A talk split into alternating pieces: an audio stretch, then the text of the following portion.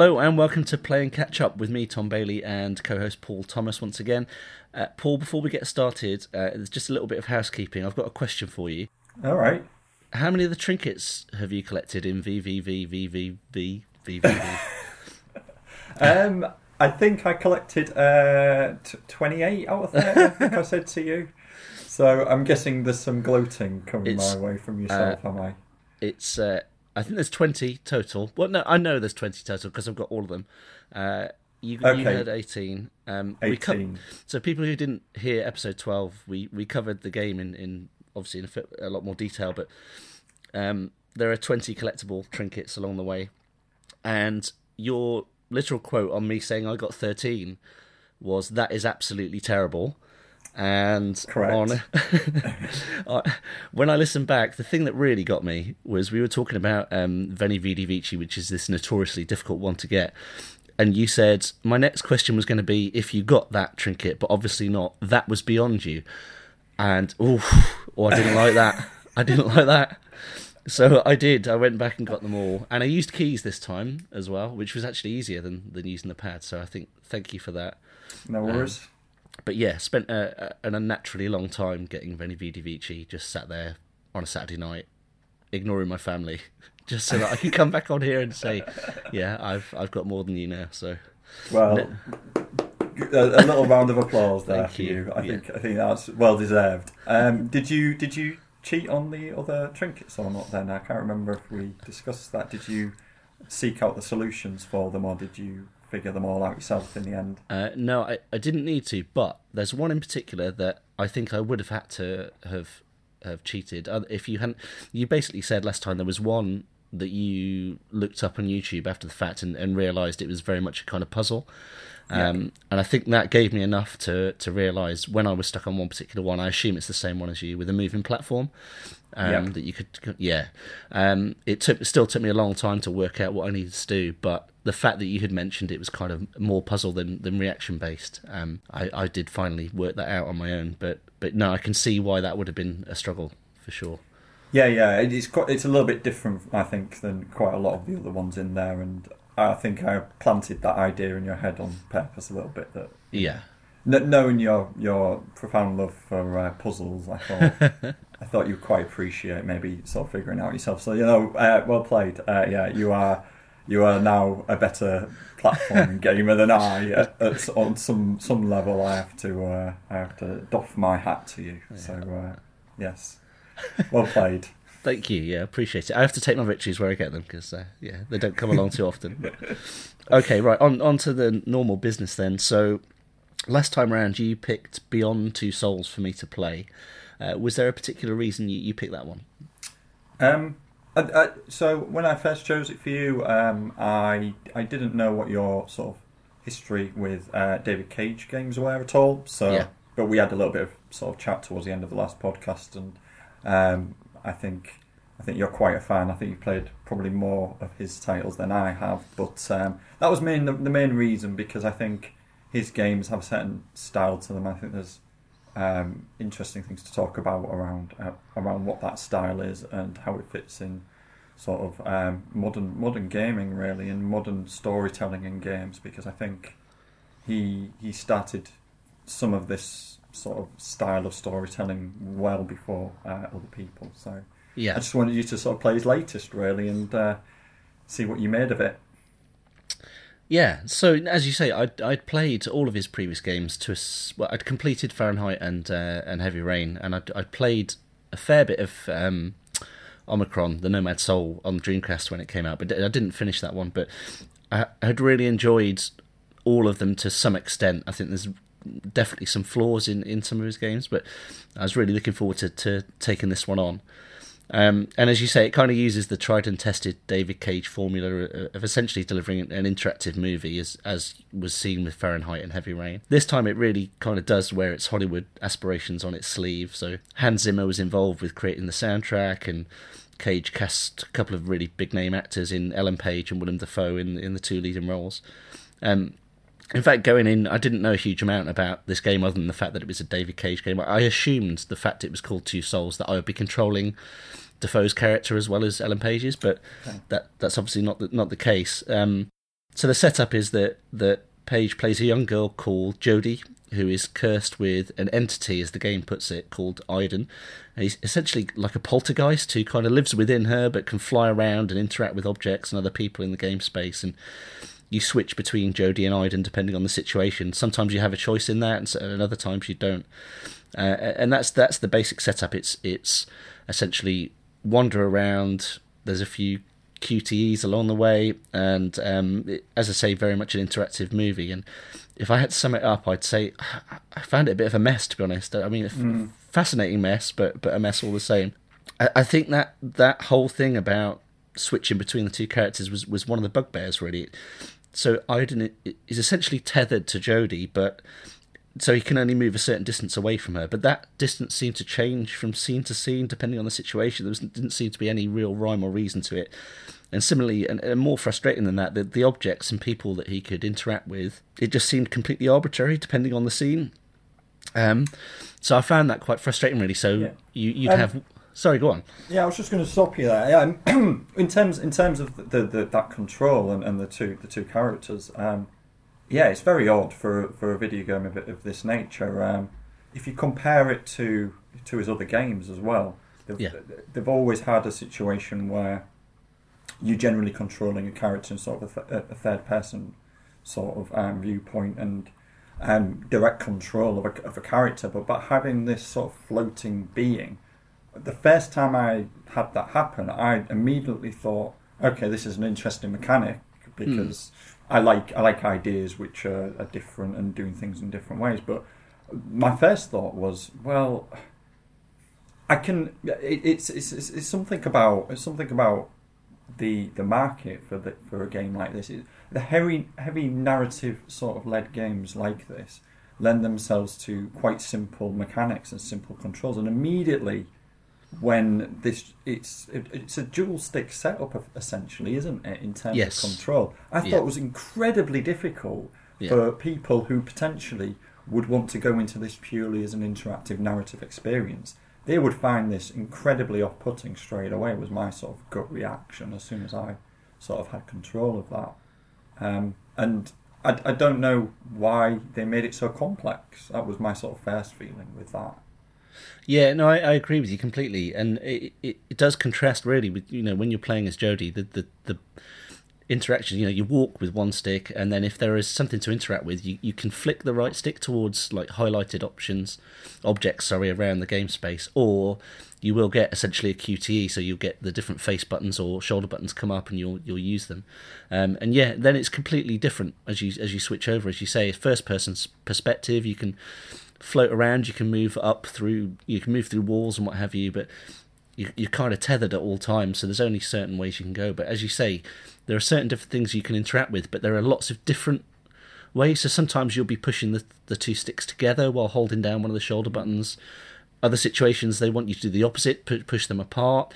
There's a mechanic where you can heal people, where you need to kind of hover the two thumbsticks over a certain area. Yeah, it's, it's really confusing for, and I think certainly for someone who perhaps plays the game for a couple of hours, goes away and comes back to it a week later. Um, I think you know that that would be really confusing. Yeah, and I, I can't, can't remember if uh, the view was inverted or not, but it always felt really, it just, because it's this floating being, it just felt. Uh, I could never. It, again, I played play enough games for so it wasn't really an issue for me, but it just felt really sort of um, just a bit too sensitive at all times, and, and you know you'd flick the stick and you'd think, well, actually it's, it's moved far too far than what I need it to, and uh, some of the areas you have to go because the game wants you to uh, move beyond walls quite a lot. It yeah. doesn't. Uh, uh, immediately to me, it seemed obvious I would try that, but again, it just seemed really unintuitive, and I couldn't understand if this was something that people picked up as a problem or whether people just looked past it because I've never really sort of heard any feedback around the control mechanisms for the game. But as I say, straight off, I just thought this this is really strange that that, it, that they've gone down this path, especially because a lot of the other interactions in these games have always been very push a button to, to, to make a choice. You know, it's not even a lot of um, direct control in actions. It's always been that one step removed. You know, it's it's the generic X will do an action, circle will do an action, triangle will do an action. Yeah. And to do something with such a, a, a complex control scheme, I, I yeah, I found it I found it baffling. If I'm honest. Yeah, no, I, I completely agree in in that respect. I think, I mean, the other issue for me was the was the story itself and, and the way it was presented. you know, I think there there were some really nice ideas along the way, um, but it couldn't decide what type of interactive movie it wanted to be, if you like. So, some scenes where it was essentially a kind of creepy suspense thriller, and other scenes it was an all-out action film, and then more and more towards the end, just an insane kind of sci-fi movie. Um, it, it, was all over the shop really, and and the way it was presented. So the scenes are presented in an, a non-linear fashion. Um, and again, you know, it's this this whole thing of, of perhaps being more filmic.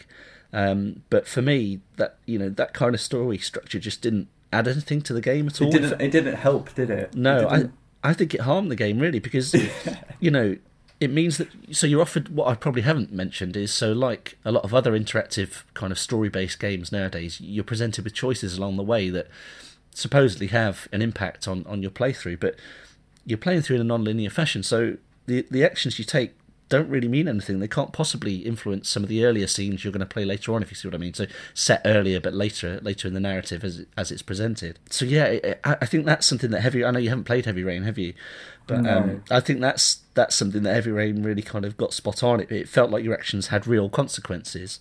Um, whether that was actually what was happening or it was just kind of an illusion that the game pulled off well, um, certainly in my experience, it, it doesn't really matter. But but here I just didn't get that feeling at all till the very end. Um, but all that really meant was you got a different ending cutscene to, to you know that, that you might have otherwise had if you'd taken one of the other four or five options. But but yeah, so that was really disappointing for me really because that, that, seemed to be a big thing in his previous games. You know this this kind of idea of choice and affecting the story and, and you know it's quite ubiquitous now I suppose with things like the Telltale games and and, and those mm. kind of things. Um, but as you say, when he first came on the scene, it was something you didn't really you hadn't really seen before. Um, so yeah, it was a real shame that that missed the mark for me. Yeah. Um. I, mm, okay. Um. I, I think I think some some of the, the structure does does work at certain points. I think what they were trying to go for to, to sort of defend, defend David Cage a little bit in his, yeah. his design choices, but I think what they're trying to go for was an idea that something happens in their teenage years or an adult life, and the, the, the, the way that you react or the way that the character is portrayed in those scenes is possibly affected by something that's happened in their childhood. So they tried, I think, quite a lot to to almost answer a question about something around that person's about Jodie's character yeah. by tying it with another scene of, of her in her childhood. And I think that's what they were going for a little bit more. Um, and and the reason I say that is because the the narrative of these scenes are quite they're not they're not they, they change so quite quite a few of the scenes are quite short in terms mm. of in terms of interactions or what happens yeah. or quite simple in maybe the idea it's trying to get across but then I think later in in some in, in chronological order but not in game order but the later stuff seems far more complex in terms of characters and what happens a lot is I think is that the the character of William Dafoe becomes more of a interesting character in yeah. terms of his development. And I think what they tried to do is hide potentially some of that character development until later down in the storyline. And if they did it as a linear progression, you probably wouldn't have seen the growth of that character in the same way. And I think that's I think that's possibly why they've they've done it the way they've done it. I think it was more to to keep the the character of, of his character potentially more under wraps until the end, but equally it's to show some parallels between our childhood and maybe our adulthood. That, that was my sort of take on why they maybe structured it the way they have done. Oh no, I, I, think you're absolutely right. I think that's that definitely was the intention, but I think it kind of undermined this whole notion of, of your choices affect how the game will play out. I mean, I might be completely wrong. Maybe maybe things do change more than than I'm giving it credit for, um, but I don't really understand how that would work if you know you play a scene early on that's supposed to be in the middle of the narrative, and then um, you know, there's a scene, you know, you play a few scenes that are set before that. You can't, you know, you can't retroactively affect that. But I'm sure as things play out further and further ahead, as you say, then then, then perhaps there is a bit more of that going on. Mm. Um, but no, I, I definitely take what you take the point about Willem Dafoe's character because yeah, there is there is something a little more interesting going on with him, um, and, and yeah, it does it does kind of manage to keep that under wraps using using the um, you know the the technique of, of non crikey, non-linear narrative. Mm, yeah, um, absolutely. Um, I think you know some of the some of the sections were were pretty ludicrous as well. um, uh, I was wondering when you were going to say something along those lines. I mean, it, this really does veer from from the incredibly mundane. You know that there's a scene where the, the, the, there's huge tonal shifts in this yeah, game. Is what yeah. I would. That's that was my gut feeling quite a lot in this, and some of the character changes felt a little bit ludicrous at times. Yeah, yeah, absolutely. So, I mean, I actually liked its more kind of subtle scenes uh, more than the kind of over the top ones. I think so. There's a scene where she's trying to get her apartment ready because someone's coming round and she wants to cook cook dinner um, for them and and make the place look tidy and Aiden, you know, this this kind of entity that's that's kind of always around her is, is trying to scupper that. Um, and there's a timed element to it. And I, I quite like that, even though you know, it, it, set ac- amongst the rest of the story, it's it's an incredibly unimportant, you know, scene. Uh, but I, I just liked that there was in in that respect. I liked that there was was a bit of a shift. But you go from that to something like you see later on. You know, there's a, there's a whole really long scene set out in the kind of um, in the desert where she mm-hmm. comes across um, some some kind of native Indians and uh, and the, the, kind of the, as I say the more sci-fi stuff later on. And, and, yeah it kind of really does kind of shift around uh, quite a lot. Um, and, and, there's one one section in particular I don't want to get too much into spoiler territory because despite all the negatives I'm saying it's definitely worth playing and experiencing I think. Um, but there's a, the, I don't know if you remember the scene where she's briefly homeless Yes. Um, so she kind of befriends a group of fellow homeless people, and without again without giving too much away, she gets into an altercation later on and has to spend a long stay in hospital. And kind of one by one, these homeless people turn up to the hospital to, to kind of tell her how their lives have been completely transformed by spending one night with her, and you know they've all turned their lives around. It's I don't know. It's I mean it's probably not the most far fetched thing in the whole game, but it, it just seemed really odd and I don't know. I don't know. I mean, I feel like I'm ragging on it a bit too much. Really, there's, there's plenty to enjoy there. I mean, it looks amazing. It, it, it came out towards the end of the PS3's um, kind of life cycle, didn't it? Was it one of the latest games? Kind of. Yeah, yeah, yeah. I, I, haven't haven't done the usual sort of breakdown of the game, but yeah, um, it was came out in 2013 um, on PS3. Came out on PS4 fairly recently, I think last year, as a remaster. But um, at the at the time um, it, it, it looked fantastic. Uh, I think I played it maybe about maybe a year, year and a half ago. Still looked incredible to me.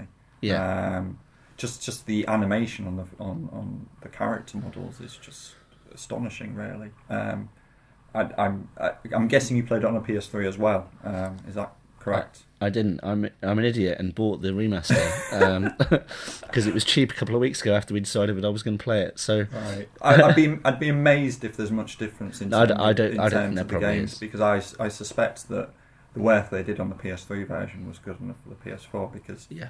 As I say, I was already playing PS4 thing games, and it just looked like a PS4 game to me. I mean, it is right up there. I think. I think or, or in terms of graphical fidelity for that generation, it's probably without any peers. I think I think um, the structure of the game and, and, the the way the game is put together probably helps with that from a technical perspective.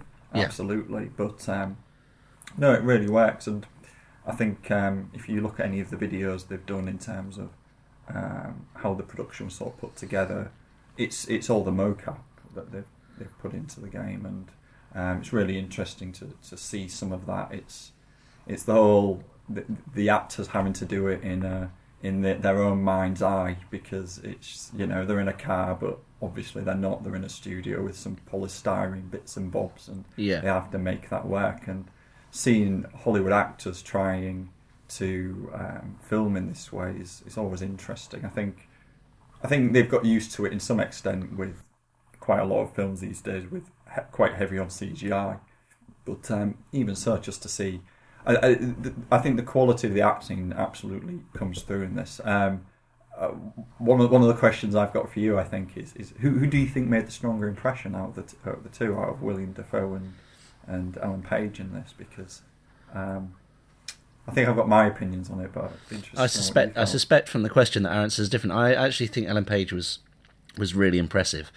Um, I, I think she really embraced it. Um, to to think that she was having to kind of portray this character again, we haven't necessarily gone into it, but it kind of spans quite a few years in this girl's life. And Yeah. I think she she captured. I think it's quite understated in places. She's quite mumbly in places, but actually, I think I think she she she really impressed me. And to until the end, as you've mentioned, I I don't know. I, I found Willem Dafoe's maybe it was the writing rather than the performance, but I found him a little one dimensional until until later on. Um, but I suspect you perhaps had a different opinion on that. Yeah, yeah, I do. I, I, I really liked Dafoe's depiction of his character. I thought he absolutely nailed it, and I thought he was really engaging in every scene he was in. Um, not to say that I, th- I think it's like you say, it's quite interesting. It, Ellen uh, has to has to basically act a character for an entire lifespan, pretty Yeah. much, Yeah. which is incredibly difficult. I would have thought as an actor to do. So I think she had the more difficult task in terms of sort of uh, portraying a character, and I think um, you know, as as a as a thirty year old man, it's I, I, it's some some of the stuff just I, I couldn't. It, I think again, it, maybe it's maybe it's just the story, right? But I couldn't relate to a lot of it, and Yeah. that that's I think that's good in a way, but it was more. I just found her a little bit annoying at times, and like you say, a little bit mumbly and a little bit. Um, just a bit, bit bit flat, but I think that's meant to be the character, if that makes sense. I think there was an undertone of that in there, Yeah. but it but it really rubbed me up the wrong way at certain points Right, okay. because it just felt a bit like that uh, can't be arsed sort of acting, whereas Dafoe had a bit more of a, a classical sort of feel to, to to his range, and especially towards the end, that range sort of really develops um, Yeah. in terms of what he's what he's capable of. Interestingly, I don't like what how they portrayed William Dafoe's character through the game. I, I found him the most unbelievable in instead of progress, whereas uh, Ellen Page's character felt the most believable and Yeah. and whatnot. There was there was some classic uh, again, not moving into spoiler territories, but towards the end of the game, I really felt okay. David Cage, you you've managed to make this game fall apart again at the last hurdle. It really felt like that because there was some really incongruous stuff at the end which I just didn't believe or didn't buy. Yeah. if I'm honest. Yeah. Um, and having having only played two of his games, I, I, I- I think it's a running theme on, on a lot of his games. I haven't played Heavy Rain, so I'm not sure whether that kind of falls apart in similar ways or not. But I don't know. I think I think I've got used to the idea that that's happened now. That having had two games like this, now it's kind of okay. I think I know the structure of a David Cage game now Yeah. you know um, it's going to be something that feels believable to a certain extent but then, but then at some point it will become an unbelievable structure and i think i think maybe that's one of the strongest aspects of this game actually is the idea of this supernatural um, backdrop because it does allow him to move into these areas fahrenheit had so many sort of twists and turns towards the end which were just utterly ridiculous for a game that's meant Yeah. to be based in the real world, you know. Mm. Whereas this isn't set up like that, is it? It's set up as there is a supernatural element to it, Yeah. and people are aware of of this being being in being there to a certain degree anyway. You know, in terms of the people in in her life that she touches, you know, it it comes across that there's something odd about her, and they portray that side of things really well. Um, and I suspect that's the bit of the character that you thought that she portrayed well. That sort of, Yeah. you know, I'm I'm I'm a freak basically, you know, stay Yeah. away sort of thing. Yeah, exactly. Yeah, yeah. No, I think I think I I would say Heavy Rain i- is different in that I didn't feel it, it, it kind of fell away as spectacularly as as uh, as Fahrenheit and this one. I, I would mm. definitely say it's worth worth going through. It's um, I, I really enjoyed that, and I went into that one having been burnt by Fahrenheit. I think I mentioned on the last one, you know, having played the demo of Fahrenheit, you know, the first scene, I, I loved it, absolutely adored it, and thought, oh, you know, the possibilities that that game could have, and as you say, it really, really fell away, and kind of wasn't too hyped for Heavy Rain, but actually it ended up surprising me, and uh, I, I really enjoyed it. It's not flawless by any stretch of the imagination, but it's definitely worth worth taking a look. Um, and and by the same token, I'm I'm still very much interested in the, in the next one. Um, is it called Detroit? The the next Cage game? Yeah, I, I think yeah, I think I think Detroit will really play to Cage's strengths. And again, what's interesting playing this now, and I don't know if you've seen some of the trailers for Detroit, but it's. Just, sorry, I was just, just the one that, that played at E3 um, is is the one I've seen. Yeah, the original the original trailer then. Yeah, yeah. Okay, so um, there was a trailer that came out sort of um, late last year as well, and it was a different character. Okay. And a completely different scene and a completely different setup, and it had the same sort of choice mechanisms in terms of button prompts, and it was showing sort of the branching paths in terms of choices that you would have. But what's yeah. interesting is that it was a completely different character. It wasn't this female robot character. So I think again he's probably going for a more um, non-linear, separate sort of slices of stories. Hence, why he's calling it Detroit. I suspect is that it allows them freedom then to create these small, almost short stories. I, I suspect. Uh, that play out in lots of different ways that maybe have an overarching sort of theme around them rather than a narrative that's running through them. Yeah. And I think in some senses, the work on Two Souls probably has informed that in terms of how they're structuring that. You know, um, in some sense, Two Souls might have almost worked better as a set of disparate stories with different characters involved because, yeah, you know, like you say, those jumps in character wouldn't have been so so pronounced uh, in terms of the, in terms of seeing that. Um, yeah, th- you touched as well on the scenes that you you, you liked and didn't like. Um, I'm, I don't know. I, again, I really, I really liked the desert scene. Um, that was yeah. one of the strongest parts for me, just because um, it was such a long period of gameplay, mm. and it hmm. was the first time they really grounded your character in a setting. I found and gave you um, some some progress of time, and that really I thought helped with sort of the connections with the family and and trying to get some sort of place of of, of, of, a sense of place, I suppose, and, and that lifestyle really came across really strongly. But again, it felt like a different game. As soon as that scene started, it was, I think that's maybe sort of halfway through the game. Yeah. It it felt like, whoa, where's this come from? You know. Yeah, yeah. Uh, um, and it's almost impressive that, but at the same time, it it's it's hard to hang a game off, isn't it?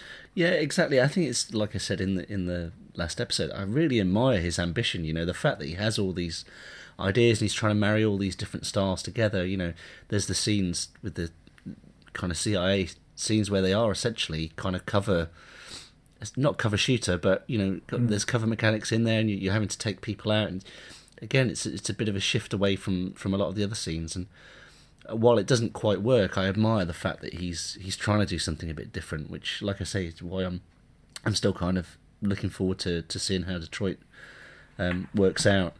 But yeah. I I, th- I think the other thing that, that kind of really stood out to me, having talked about Virginia as well in the last episode, is the kind of the way that you know we spoke about how that used jump cuts to really cut away the fat.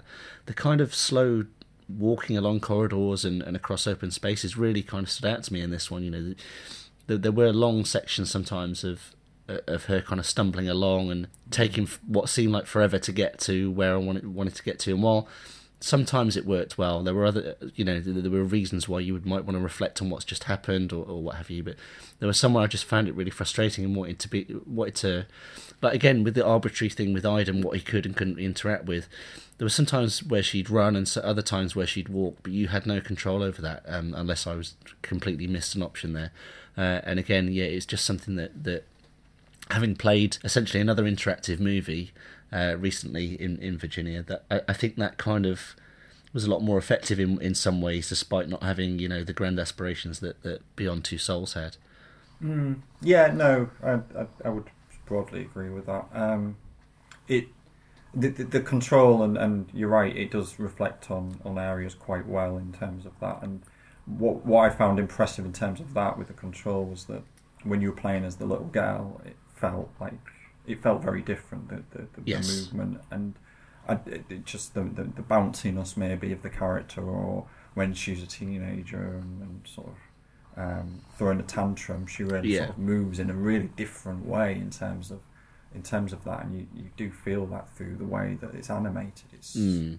it's quite interesting how they managed to to do that. Um, there's been a few other games that have done that as well, and it's, I think it's it's really difficult to to animate like little children well in games. I think, and there was something a little bit freaky about it because it Mm. was like Ellen's face, but Yeah, But- yeah, all of it's different. It was yeah, I found it a little bit unnerving at times, but it it did a good job of trying to do that and, and, and capture things in in its animation that um, th- that would be lost otherwise in, in potentially other games. Um, that, that wouldn't maybe take that level of detail to it. And it, he's, I find him quite brave in terms of what he does. Really, Cage. I think that's what what I think more than anything. I think he has a lot of misses in, in what he produces in terms of points and, and tone generally across the board. Its tone levels are all over the place, but I do kind of admire the fact that he does try things, and um, if they work or they don't work, he, I don't know. He doesn't. He, he gets a lot of stick, I find, and I, he does. I'm, yeah, I'm not sure if it's always um, not necessary, but but but deserved. Um, you know, I think there are, for something like Beyond. I think yes, it's. I, I think it is a middle of the road sort of game, but it has enough neat ideas that it's actually it's worth seeing what those ideas are, and, and I'm sure some of his work will it, it does it has and does influence a lot of other narrative driven games because because he's he's doing things in slightly different ways that maybe other people um, haven't beforehand. And I, I don't know I, I can't remember if Fahrenheit was one of the first sort of games which had such limited interactivity in its scenes. I can't remember anything before that, that I've played that felt so strongly sort of on that narrative arc in, in terms of that um, but um, y- you're absolutely right in terms of like the Telltale games. You can definitely see where that inspiration's come from. yeah, yeah. I agree. No, I, I, I, hard to remember now, but I seem to remember, you know, Fahrenheit. Like I say, when I first saw what he was attempting, certainly early on, cleaning up that kind of crime scene in the diner. Uh, I definitely, it was definitely a feeling of I really haven't played anything like this before, and you know that that those type of choices and, and interactions you could make. So, so no, I yeah, I, I agree with you. I think he's often unfairly kind of criticised. Yeah, he, you know, often he'll swing and miss, but um, as I said before, you know, I, I admire someone who has the ambition to try and do something a bit more spectacular and a bit more ambitious, and you know, it's and probably accepts that he's not necessarily going to nail it 100% of the time, but um, yeah, I'm I'm glad that he hasn't kind of been deterred from from games. 'Cause, you know, a lot of the time, a lot of the criticism is you know, you know, maybe a frustrated film director and, and what have you, because a lot of the, a lot of the stuff is is clearly you know inspired by film. But I'm really glad that he hasn't kind of been driven away from from the gaming scene, and uh, uh, really looking forward to coming to what he comes up with uh, with Detroit. Yeah, yeah.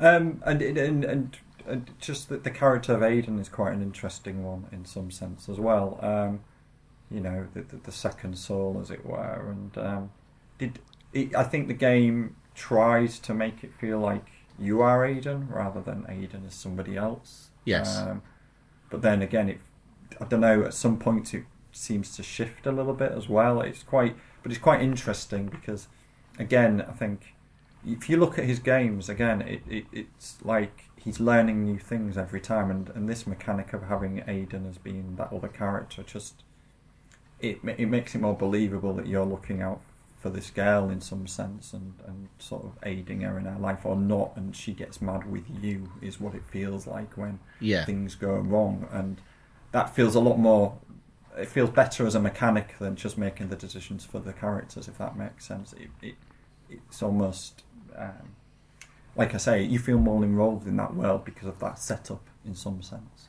Um, and I really sort of thought that was really well done in that in that way.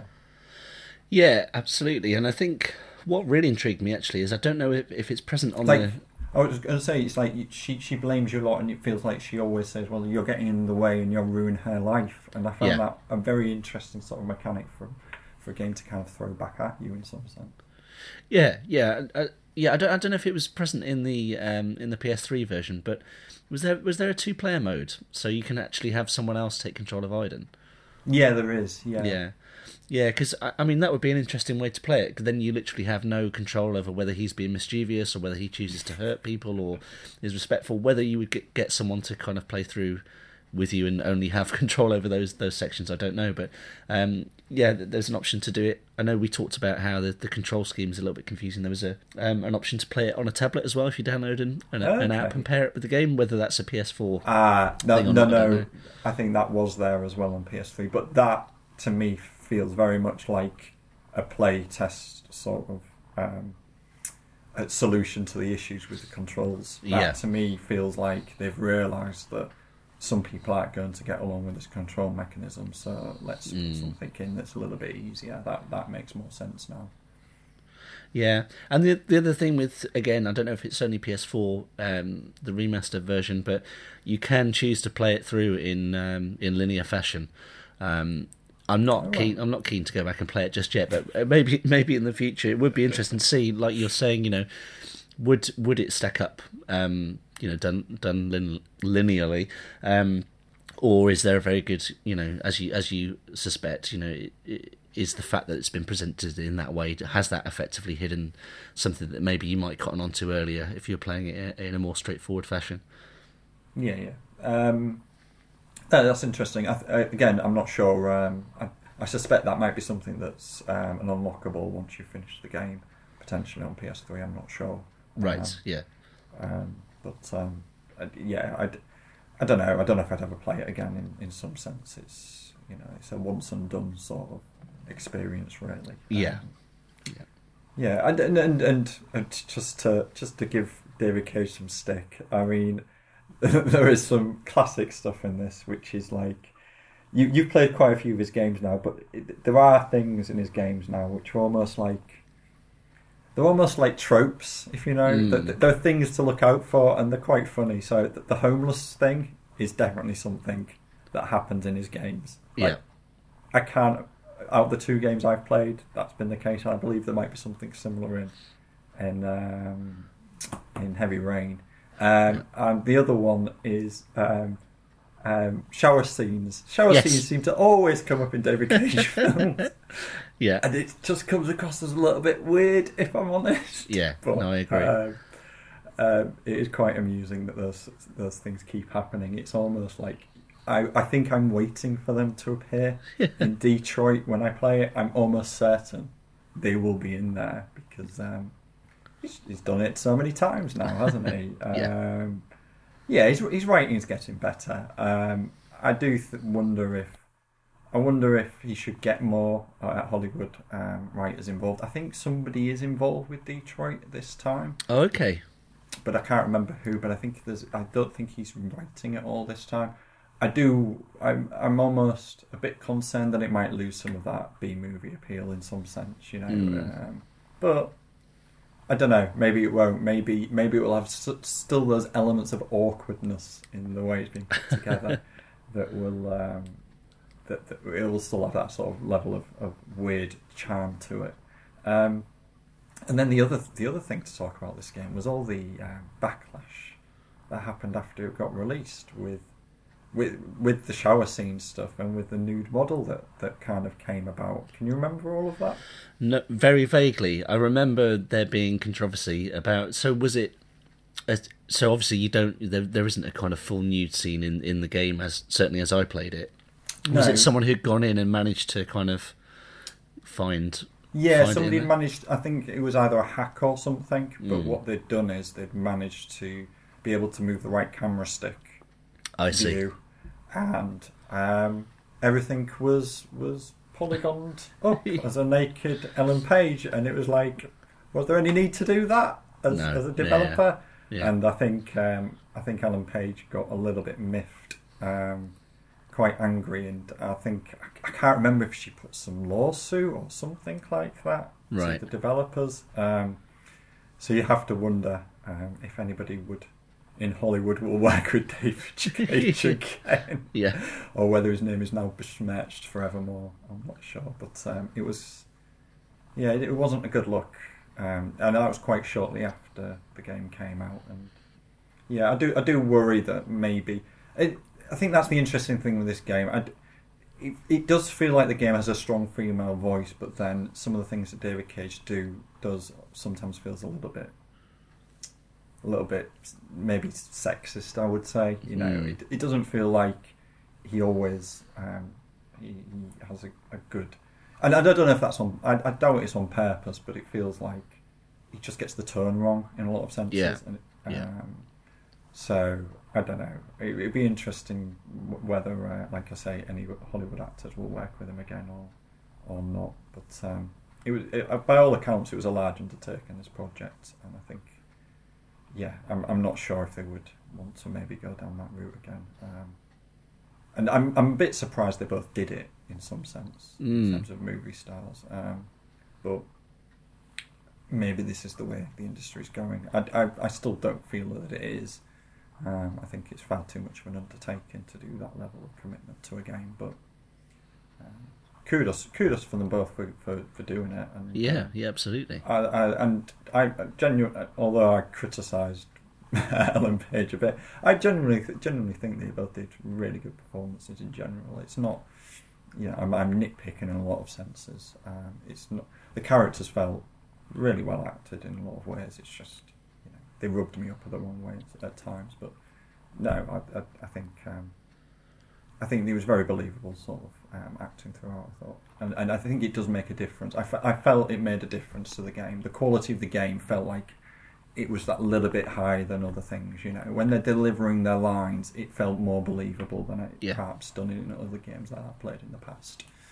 So Yeah, no, th- that that's it. I think you know there, there was a fair bit to admire in there, but yeah, it's it's kind of as as a whole, taken as a whole, as I said at the outset, it's it's unfortunately a bit of a mess, but but definitely uh, again worth experiencing just to to experience the high points. I think. Anyway, that was that was uh, Beyond Two Souls. Uh, I picked Spec Ops: The Line for you to play. Um, third person shooter released in 2012 on PC, PS3, and Xbox 360. Uh, it was delivered, uh, developed, sorry, by Yager and published by 2K. Commercial flop, but something of a critical success. Um, I kind of I picked it for you because I was wary I hadn't given you a shooter to play yet. That was one reason, but okay, as you as you rightly alluded to last time, it's it's not really your your kind of run of the mill shooter, despite the outward appearances. But how did you get on with it? um, hmm, how did I get on with it? Um, not as not as well as I was expecting. I have to admit, um, and um, I think I think one of the things we've we done well, I think I think it probably played into you with Beyond Two Souls, but expectations are a funny thing with games, and I think I was expecting something quite cerebral in terms of story potentially, given Yeah. that people had said it was a surprising sort of game, and they expect it, it was. I, th- I I think I can't remember what you said, but was it was it a case of it? It's it was well received from people who played it, and it was it's surprising to people of how good it was. Was that sort of the general feel from? from I think yeah, I think so. I think you know from the outside, it, it. I think as you had mentioned last time, looking at the box art, you know, it's very generic, kind of um, not particularly great third-person shooter from from from the outset. But there is a bit more going on, which is what I think surprised people in terms of, of the story there. But but yeah, I, I, I, I was concerned that this might be the case. You know, if you go in knowing that that people have been surprised by it, then then maybe it's not going to live up to expectations. Well, it, it's not about living up to.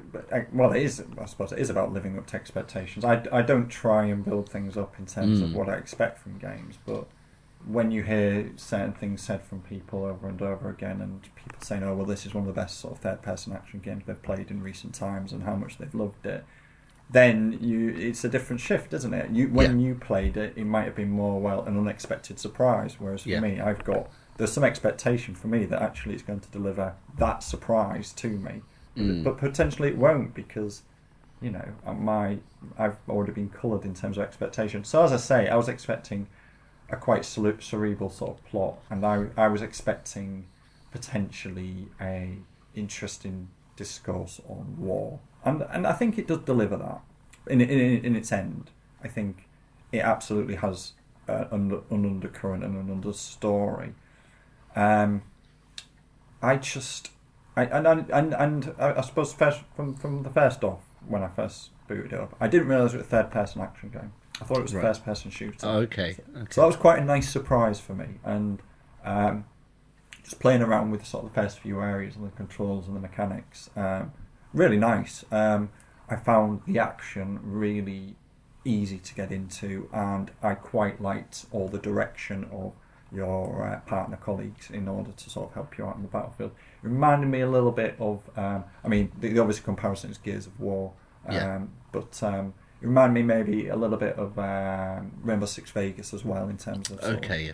taking cover and and, um, and giving orders out to, to your, your comrades. Um, and that that was already interesting. And, and I think the second really interesting sort of part straight off was the setting. And I thought, so it it, it does it does it gave away a little bit really early on. The title screen when it first comes up, um, it's got an American flag. I can't remember if it's upside down or bare, and Yeah. it's got um, it's got Jimi Hendrix, uh, Star Spangled Banner playing, and Mm. immediately that to me already went.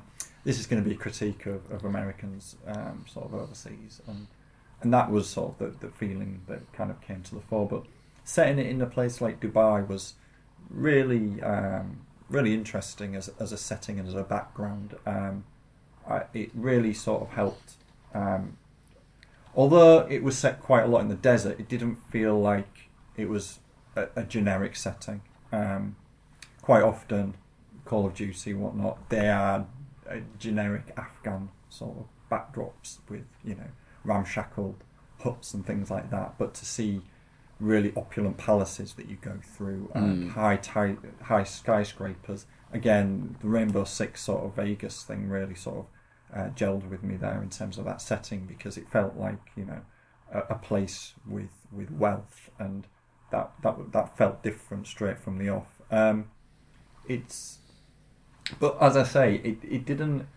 I was almost waiting for that arti- those artistic moments, and I, that's what I was thinking I was going to get. At some point, I thought these characters, and I'm going to use the word characters loosely, inverted commas here. I'll go back to that in a minute. But Yeah. these characters, um, I thought would would progress on a journey in terms of, of, of maybe what they're doing and uh, come to some more sort of realization, or something in the plot would get more complex, and that never really came to fruition from- from my perspective. Uh, I think that's where my disappointment comes with this. Is that I, at some point I was I was hoping that there would be a, a stronger feeling of that that what they're doing is wrong, and it never felt that that ever happened to me. I, I the, the the problem I had was that the characters were just not well defined at all. I could not give two monkeys about any of the characters in this game. Mm. It just felt very, um, you know, Tweedledum and Tweedledee and Tweedle Twat. You know, it just I, I just did not care for all three of them. It's just you know they bickered amongst themselves. They're saying that what they're doing is wrong. It goes through very standard Hollywood sort of plot twists. You know, people get sort of they get separated, they come back together, they jump off buildings. It's it the bad guy potentially changes. It's all of those sort of things. It, it didn't Yeah. it didn't go to a place where I thought it would go to, and that's again probably my my bizarre high expectations. Maybe at, at some level. So yeah, so where you say there was there was no was it you felt there was no real character development there with with the um, with the three of them. Yeah, I think I think that was my issue all along. I mean, um, I can't even remember their names. Um, But the main character that you play as, he seems to be the guy who's sort of trying to keep the unit together and keep them on their mission, as it were, that they've been given. And um, but I never, I never understood the motivations. Yeah. I, I felt that he was going along, keeping them together, and the idea was, okay, well, we'll, we'll get out of it. And and equally, it's that thing of, well, how many people do you have to kill in order to have your freedom, I suppose. And that that Yeah. was the undercurrent to some of that, but the characters didn't. I couldn't understand why they didn't ever sort of change their minds. I suppose if that makes sense. There was Mm. none of that. There was none of that questioning. Um, of, of there was questioning of why they're doing it, but it was always very much well, you know, and and and yeah, it, it didn't. It's not that it, it just I didn't feel a strong enough motivation to want to keep going, if that makes sense. At all, points in the game, I didn't feel like, okay, I need to see what happens next. Does that make sense? It was Mm-hmm. yeah, like I do. Yeah. it, it felt like everything was, and it played it played very well. There's nothing wrong with that, but the narrative drive of the game just wasn't there for me, um, and quite quickly, I, I think I just zoned out on some of the story points, and maybe I've missed things.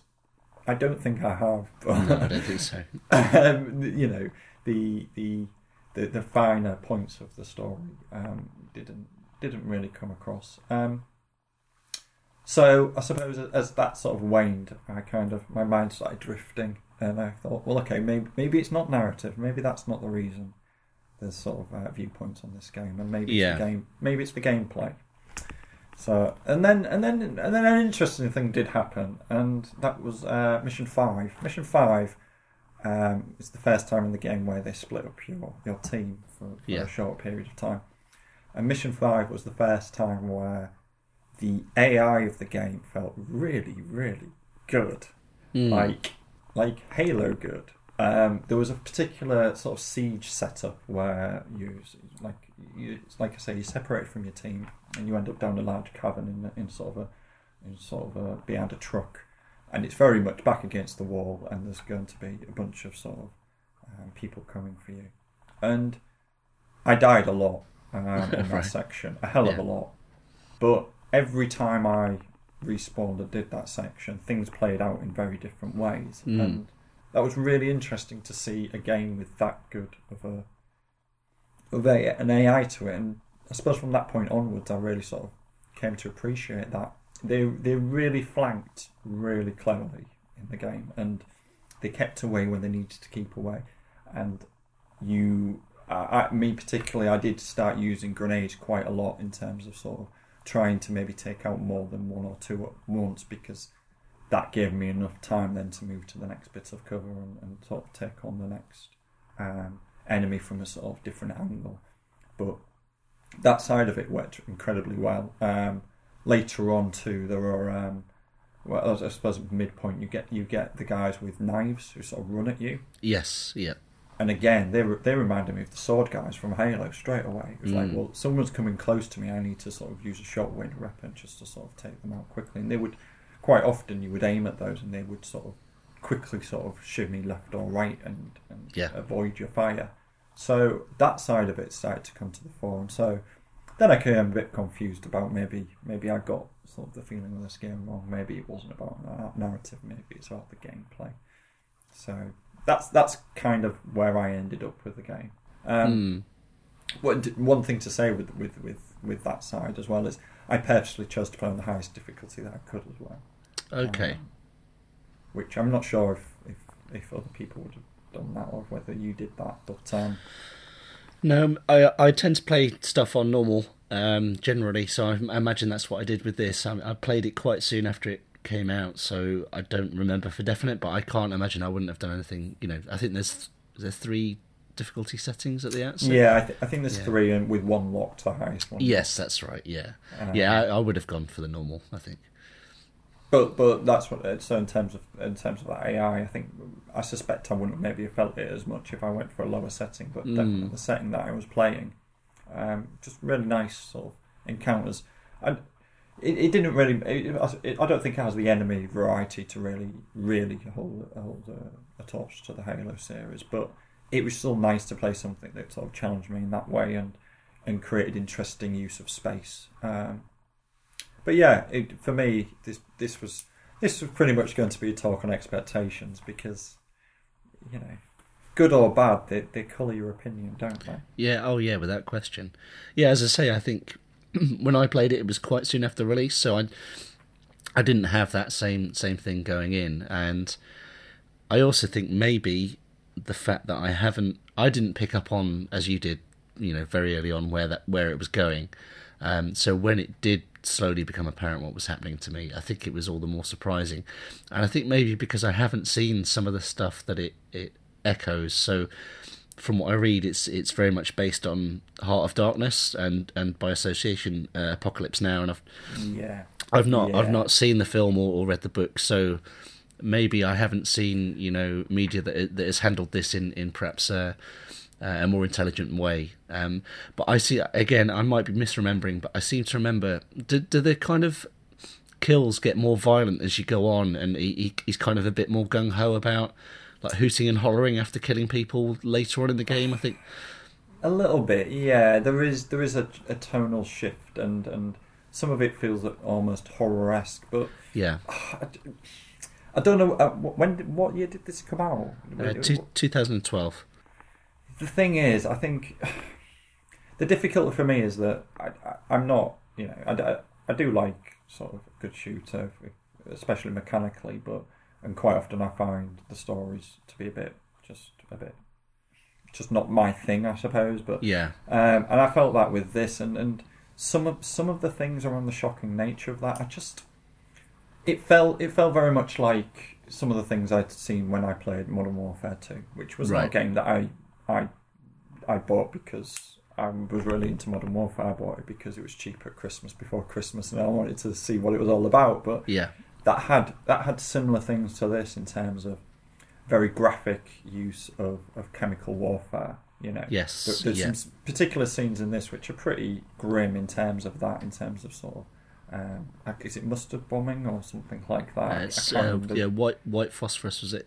Yeah, and, yeah. and but uh, but again, it's like well, it's, it felt like I'd seen it before, and, Right, and that was right. what kind of disappointed me. And and it wasn't the fact that I'd seen it before in maybe some, you know, indie game. Or it, I'd seen it before in Modern Warfare. You know, Yeah, it just yeah. felt to me like I've already seen it in that, and they did it, and they've done all of that already. As especially especially the second time the sort of the, the phosphorus thing happened, because I think it becomes a case of you're doing it yourself, and it's on the sort of the black and white sort of um, drop. I don't know what it is, the military computer thing where it's, Yes, yeah, and and obviously they again they're obviously doing that to create a sense of detachment. It's the idea that well it's just on a computer screen and then you see the horror afterwards. But as I Yeah. say, I'd I'd seen that before in Modern Warfare, and I just Mm. thought, is is this is this why people? I couldn't I couldn't grasp what what that what it was that that that was the thing with this. If that makes Yeah. sense. No, I what thought. I thought you must have chosen this because there's something. Be- when I couldn't, it wasn't that I couldn't see what the thing was. I just thought, I don't know. I was just a little bit disappointed if that was the thing, and I think it was. Yeah. Um, No, it as I say, yeah. it, was, it was the expectation of that, and and equally, you know, I, I think. I think Modern Warfare goes one further with having sort of civilians that you shoot. This didn't really Mm. even have civilians that you shoot. It had it had the idea that you had American soldiers you were shooting. I suppose that was an interesting, uh, again inverted sort of commas, interesting sort of take. But it didn't. It didn't. It never meant much to me. It didn't feel like it meant anything. It it felt like bad guys still at some level. There was no Mm. reason for me to think otherwise. That was the thing. There was no reason for me to think, well, actually, am I killing good guys now? And uh, and I, and I do I do point that at the storytelling of the game. I think it should have done a better job at saying why I was doing what I was doing. And there are twists at the end. Like again, Mm. a bit like Beyond, uh, there are huge twists. I think in the very very final sort of throes of this game. yeah, But uh, I just felt it was a little bit bit bit too late. And yeah, okay, question you question things a bit more, but it felt a little bit late in the day for me in terms of. I didn't feel like okay, well that's that redeems the game now. It just felt okay. It felt like an amendment to the story. You know, Mm. the, the story had played out before that point. But yeah, and, and I can I, I think you're right. I think it has links with things like Apocalypse Now and um, Good Morning Vietnam and things like that. You know, it, it felt it felt in that tone to me. Um, yeah. The hoorah-ness, um, but also some of the, the horrors behind war, um, and trying to show um, Americans as, as not the, the saviours of the world, as it were, which I think was the was the undercurrent more than anything. Yeah, yeah. Oh, I'm sorry you didn't uh, you didn't particularly enjoy it. Then. It's all right. It, it, it, was it was bound to happen at some point where there was Yeah. something that I wasn't going to get along with as as as enthusiastically as uh, other times. But I think that's I think is a good thing. I, I'm I'm still glad I played it, and in some sense, you know, I'm glad I played it, having you know not paid out for it sort of full price. I think if I if I'd come across it otherwise, maybe maybe my view would be different, but I I don't think so. I think it, it's interesting the games that, that always fall short of expectations. And just before we started recording, there's a couple of others that came to mind, but but a couple of other third person action games that, that fell short. That just for similar, re- not maybe not for similar reasons, but because people had sort of pushed them as sort of sort of high watermarks. And Mm. um, one I was thinking about was um, oh, I've forgotten the name. The Platinum Games third person action shooter. Um, Vanquish? Vanquish. Yeah, Yeah. Vanquish. And again, they really talked up and, and mechanically, you know, really sound, but I really, to me, it felt really soulless as a game. It just felt like, and, and I had a similar thing here. It, it, it dragged. It really felt a bit too long. You know, I was kind of. It does an interesting story arc thing. Again, kind of re, does does a couple of things out of place. And Yeah. once it sort of reaches that point, I was like, okay, I'm at the end now. But it doesn't. It kind of keeps going, and it kept going, and I couldn't understand why it kept going. I, it didn't. It just didn't hang together at the end to, to kind of push me towards. I, I was expecting a longer epilogue, maybe, something Right. that kind of questioned my actions maybe a little bit more. I was waiting for that judgment in a lot of sense. Does that make sense? I was Yeah. waiting for that point in the game where it was going to be, okay, now we're going to judge you on everything you've done, and it didn't. It didn't pan out like that, and it didn't. I, I, I don't know. As I say, I was I was waiting for something. That's probably Mm. not a good way to go into a game in some sense, but hey ho, that was the way. that was the way that Spec Ops: The Line fell for me. Oh, Um, that's a shame. um, in, in terms of really good point, though, just to end on a really huge positive, the use of music in this game is fantastic. Mm. Um, it, uh, really early on, I was really, I really liked the way they have um, the DJ character in this game. Yes. and, you Yeah. playing um, lots of sort of classic um, rock tracks in certain points, and the way it's sort of set up in that, I really, really enjoyed the way they kind of just popped in, and some really good good songs in this game. Really good soundtrack. Yeah, enjoyed that as part of it. Uh, and equally, um, really good use of sand. Hmm. Genuinely, really nice use of, of scenery and sand in this. Um, the sandstorm sections in the game where your HUD effectively disappears and you have to work through these areas, still trying to shoot and, and target enemies. Yeah. Uh, um, really fantastically done. I would have liked more of those scenes in the game because they felt like the best sort of bits of the game, and particularly where it felt like structures would potentially collapse on you and and routes would change. Those Mm. were the bits that I really liked. So, you know, although although maybe storyline wise I didn't get along with it too well, mechanically I still felt it was very strong. Um, so, you know, in, in the most important, uh, I suppose, in the traditional most important uh, metric of a game, it played very well. Sure, sure, I'm with you. I, one thing I was going to ask: Did you notice the um, the use of the kind of loading screen tips as the game went on? I did, yes. Yeah, yeah, that that was it. It was interesting, but it was again, it was a bit too pointed. It was that it was Yeah, the game asking me questions, but it was like, well, I've already kind of posed those questions to me or myself already. You know? Yes, yeah, Um, but I think it's it's really difficult not to sound like I don't know too um, I don't know or too hipster or too hi-fi, but I, I felt almost too good for the game if that makes sense. It almost felt like yes, I know what you're doing, but I suppose if you're somebody who's only ever played Call of Duty and whatever, I'm sure this would be you know, some great re- revelation to you. You know. Yeah. Um, Yeah. But to me, it just felt a little. Um, again, just a bit too obvious at times. It just, Mm. I, I kind of saw the, I saw the I saw the steps coming and the, the heartbeats coming on some of those things before they happened. And again, maybe I maybe I was because of my expectations, as I say, I, I was probably already judging the game the very first second, whereas I suspect you were probably not. No, no, that's definitely fair to say. But I'm glad there are at least some redeeming features for you. But um, but yeah, perhaps a couple of games there this time that that didn't quite live up to some of the previous ones we've played. But but I guess that goes with the territory. It was gonna, as you say, it was going to happen at some point. Yeah, yeah, absolutely. I think I think it's an interesting thing, and I think I think the point you made about Beyond, and I think you coming out of Heavy Rain into Beyond, probably you had very different expectations from me. I came out of Fahrenheit to Beyond, so to me, it Yes. as a, to me it felt as an improvement in terms Yeah. of storytelling. Whereas I think potentially for you, it probably didn't. You probably felt it's probably taken a step back. So you know, it's, it's Yeah, the way these things work, isn't it? Yeah. Yeah. Cool. Okay, so that's that's uh, this episode's game. So normally we would now pick a game for each other, um, but this time we've t- decided to do it slightly differently. We've, we've kind of decided together on a couple of games neither of us have played yet. Um, Silent Hill: Shattered Memories and Asemblance. Um, so Silent Hill: Shattered Memories. The the reason that one kind of stands out to me, I mean, I'd wanted to play it anyway. I've, I've quite fond of the games I have played in the Silent Hill series.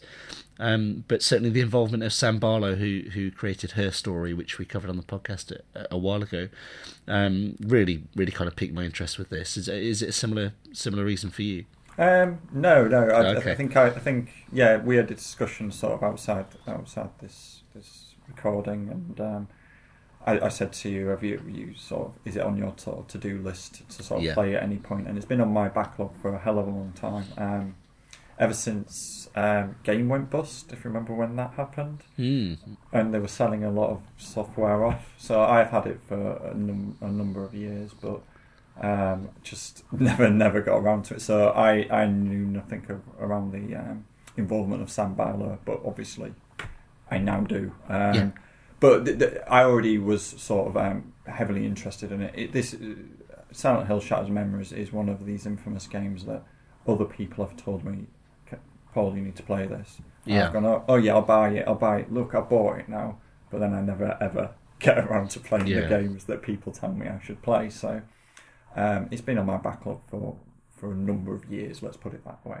Hmm. Um, but um, I think it'll be really interesting to discuss, and I believe there's quite a lot of choice in the game. So I think it'll be really interesting um, to see potentially how uh, how we both um, take it on. Did you pick up the Wii version as well? I did. Yes. Yeah. It's supposed to be the, the one to play, isn't it? Yeah, I, I, I, again, I've seen my sort of friend play a little bit of it, and it uses the uh, Wii remote in some nice, nice ways in terms of. Okay. um, it uses sort of the speaker part to sort of give you phone messages and things like that. Oh, So, okay. Yeah. Really nice use of use of the technology, although you know, um, and which which you know, I don't think there's many Wii games that that ever really used it in maybe the creative ways that Nintendo uh, wanted it to, but but by all accounts, um, Shattered Memories does a really good use of that. So. Excellent. Yeah. Yeah, I shall look forward to it. Uh, at Asemblance, I think it's fair to say neither of us know a huge amount about it going in. No, and ag- again, I think I suggested this one to you, and um, I, I, I think it's it's been been cheap on, on PSN, and Yeah. um, uh, it was I, it just struck me uh, for some reason I've got the name in my head that is something interesting, but I looked at the screenshots and I thought, well, it's in space and it looks like an adventure game, and that's literally what I thought. Well, well this will be all right then. So, um, yeah, I do like going into games without any expectations. So uh, this should be Yes. Yeah. Yeah. No. You know, same to, here. to bring it bring it full circle. You know, Yeah.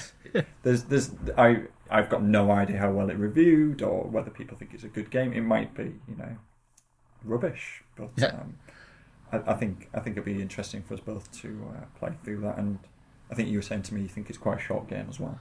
I think so. Yeah. Again, I, I know very little, but I'm pretty sure it's supposed to be quite quite bite sized. But yeah, I guess we'll find out soon enough. so yeah, that that's it for episode thirteen. Um, if you want to keep up to date with what's happening with the podcast, we're on Twitter at Catch Up Pod. Um, but we'll be back next time covering, as we say, Silent Hill, Shattered Memories, and Asemblance. But until then, thanks for listening.